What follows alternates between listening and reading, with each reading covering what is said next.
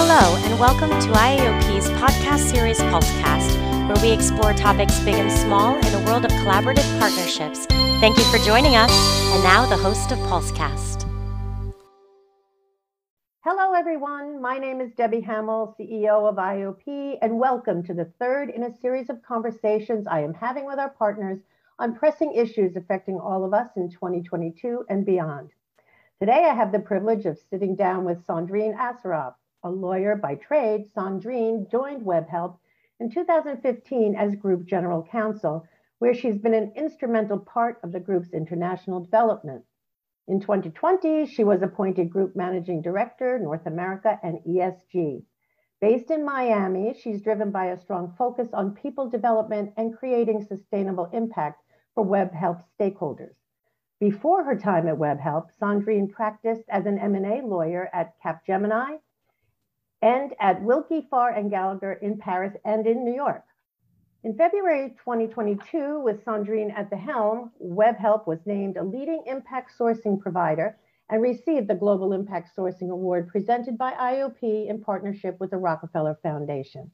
Sandrine is also a valued member of IAOP's Center for Social Impact. So now let's get started. First, welcome, Sandrine. May I ask you to expand a little on your own background and how you came to focus on the environmental, social, and governance aspect?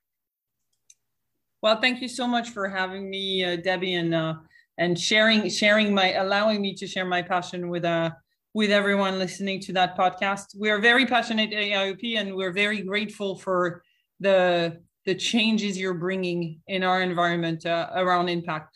I've I've always been passionate about impact without really realizing it. As a as a as a young children I, I, was a young child i was usually writing letters to the president to say what needed to be changed in our society to improve our society. That came back to me recently actually and uh, i remembered i remembered that was something that always mattered to me. I've uh, volunteered for many many years uh, for hospital fundraising for pediatric centers uh, wherever I was based and really trying to see. Uh, and it was important because it was already a little bit of a link between um, acting for a cause, but beyond that, it was related to skilling. It was about giving access to more uh, medical studies, giving access to more research, and through that, uh, supporting peace efforts and health.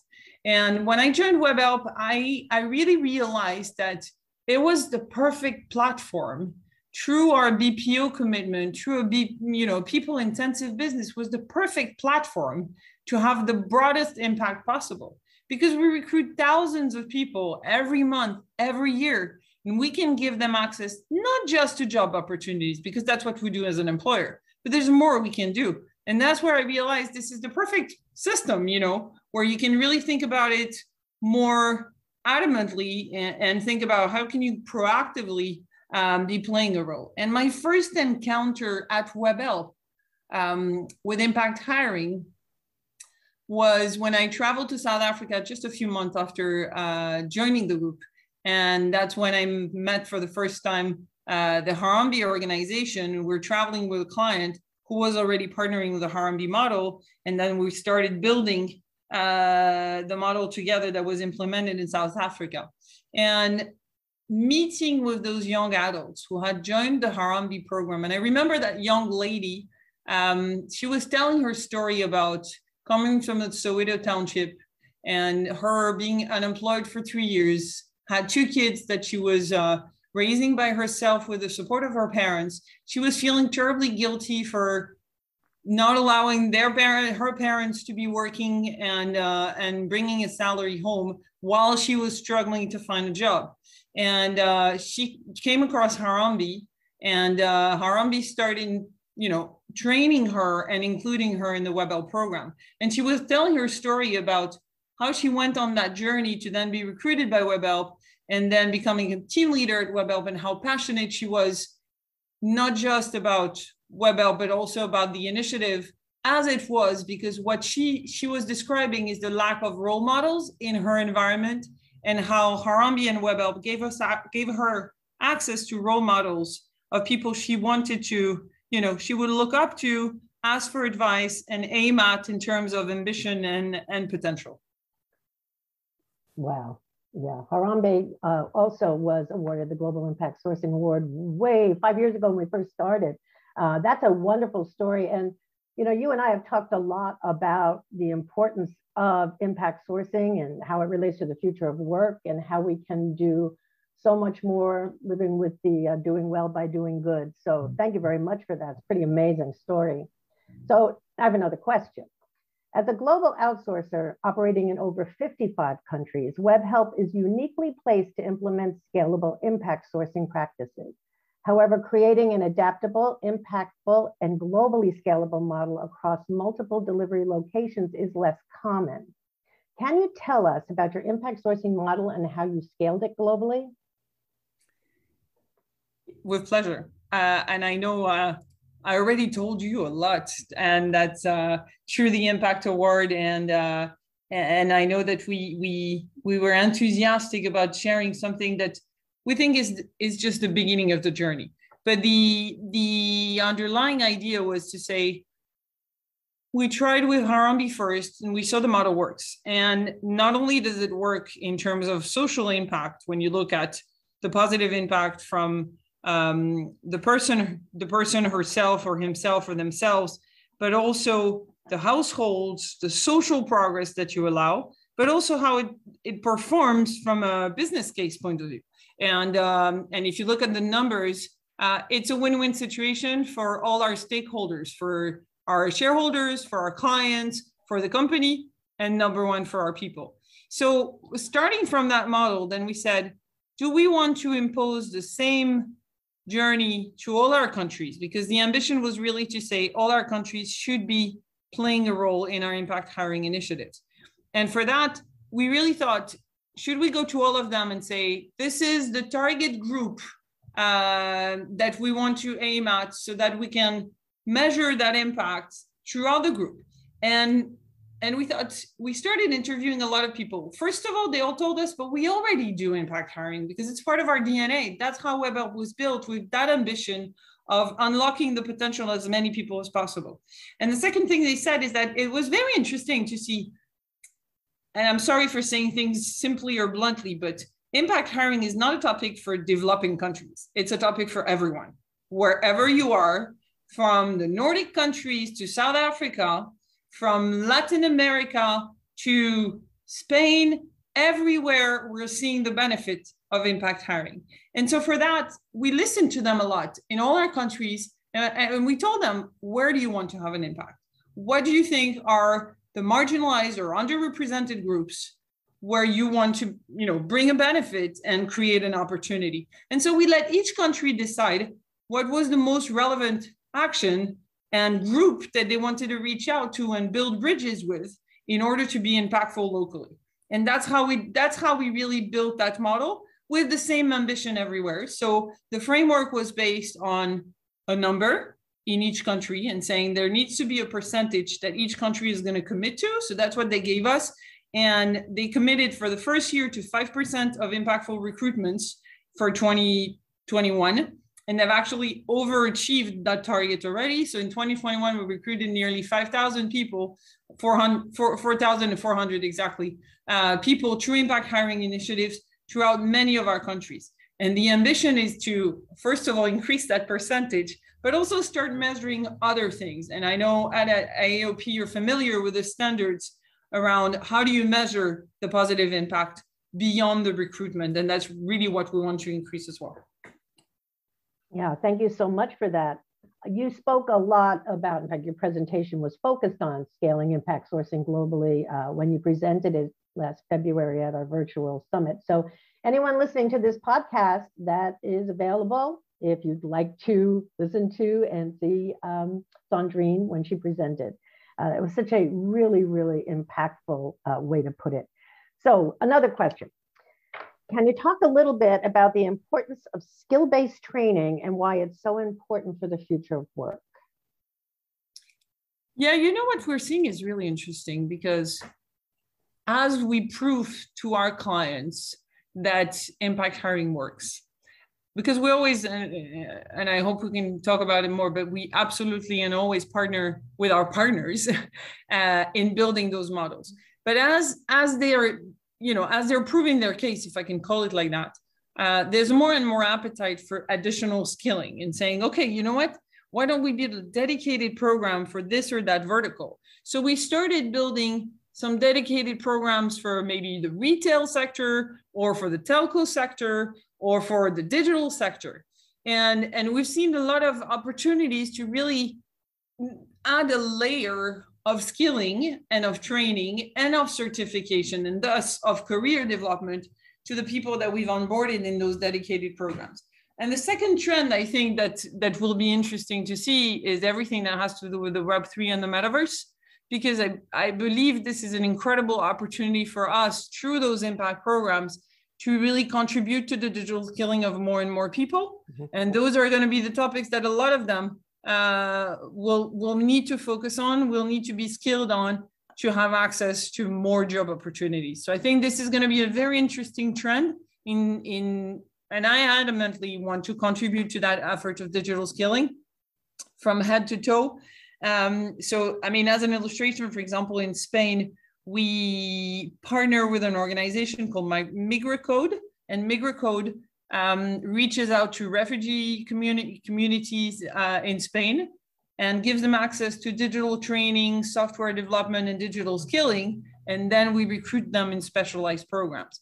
And, and if I may add, I think for us, it's also very consistent with what our foundation does. We have a Think Human Foundation that supports for children, uh, so under 16, digital skilling and um, and social abilities. And I think we're it, it makes it very consistent for us in in seeing how we can contribute to specializing them and getting them ready for the economic world of tomorrow so you seem to be single-handedly solving the the war for talent i wish I, I, want us all to get together and to think this is how we need to do it let's do it all together because we have we have a responsibility We know we we are accountable for doing it that's amazing. Yeah, thanks so much for that.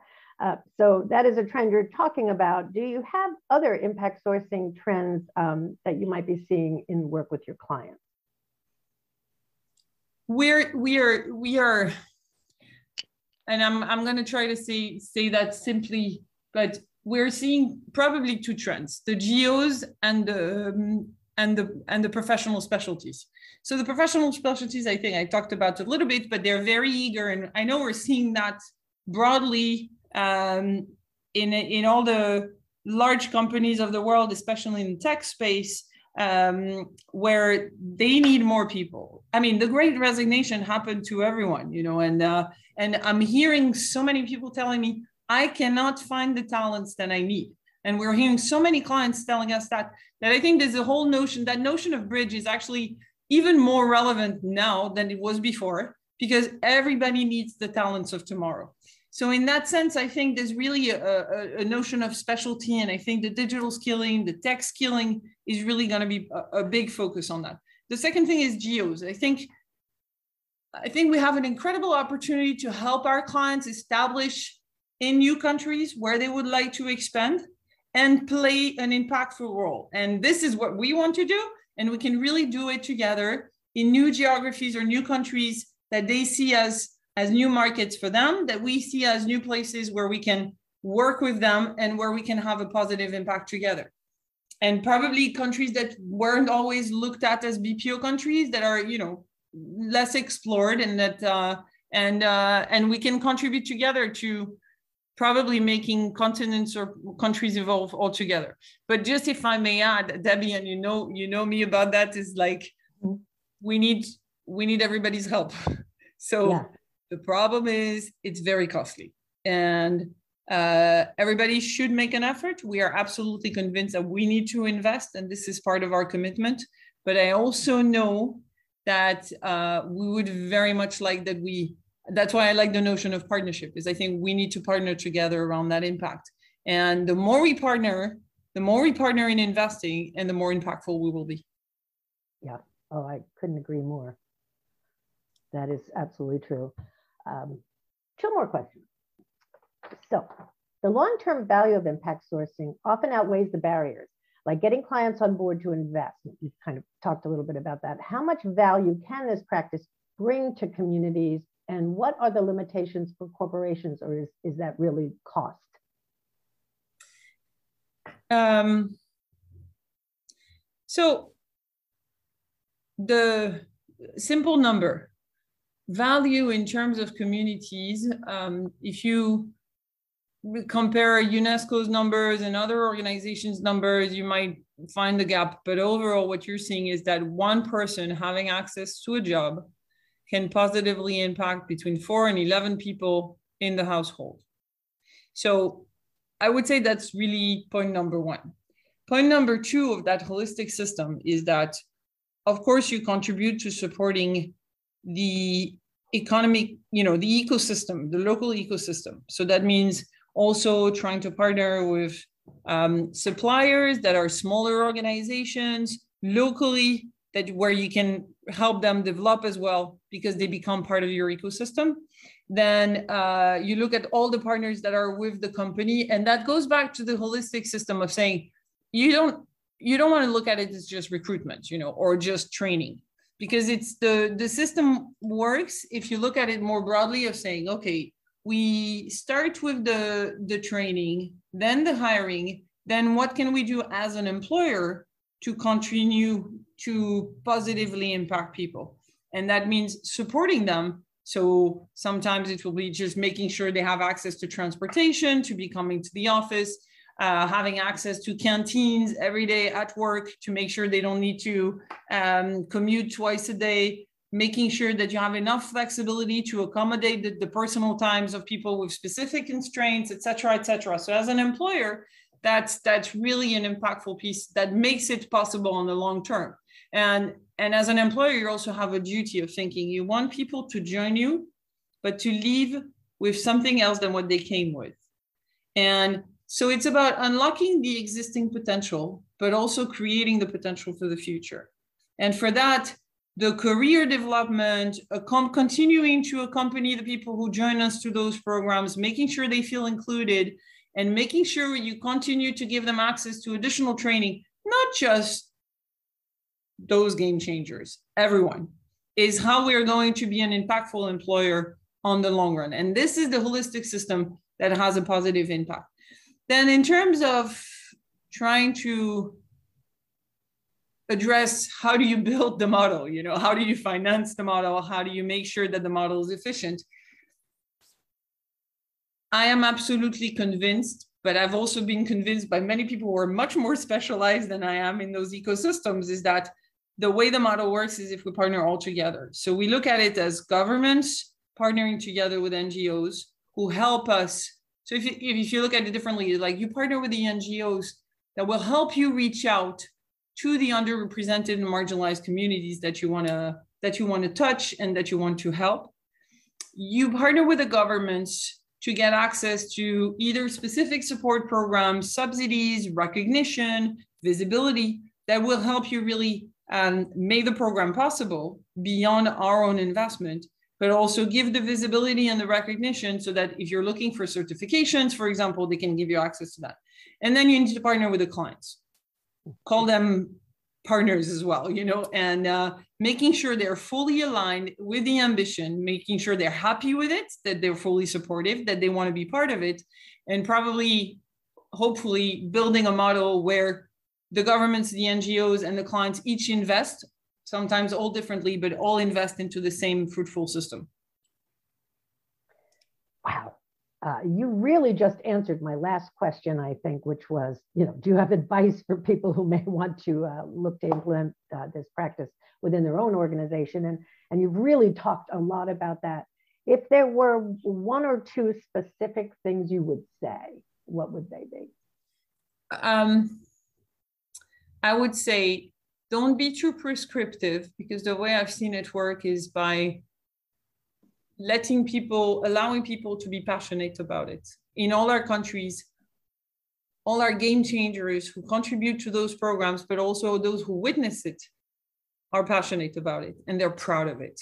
And uh, and they make it happen. And they're the ones to make it happen. You know i'm just their speaker you know i'm just representing them but they're the ones who do the work. And i have a huge recognition for their incredible achievements uh, since we started that program. So let it come from everyone. Let let everybody own it and let it come from everyone. And the second thing I would say is those are huge efforts for the teams in terms of recruitment, in terms of operations, in terms of financing. So communicate, communicate more, help, support in saying how it's being done, how it can be done, under helping them understand, provide support, but and recognize because I think a lot also will come, a lot of the benefits will come from, you know, more recognition will also make everybody want to do it more. Wow. Well, I, I must say, um, I'm thrilled, uh, you know, to have you as a partner for the things, you know, that, that we're trying to focus on here at IAOP. This is really uh, so incredible, so much information. So thank you, Sandrine, for sharing your thoughts with us today um, and your experiences for all of our Pulsecast listeners. Um, it's a lot to, to kind of um, take in uh, so much information. I'm hoping that anybody that's really interested in this topic and finding out how they can implement an impact first strategy within their own organization really listen over and over to this podcast and uh, reach out to Sandrine. You know, if you have any questions, just come to us at info at iaop.org and we'll get you connected and we'll make sure, you know, any questions come her way. She's going to be, I'm sure, doing much more presenting uh, within our Center for Social Impact. So thanks again, Sandrine, and thank, thank all of you. you out there for joining us. We'll talk again Thank you soon. so much, Debbie. Uh, bye-bye. Bye-bye.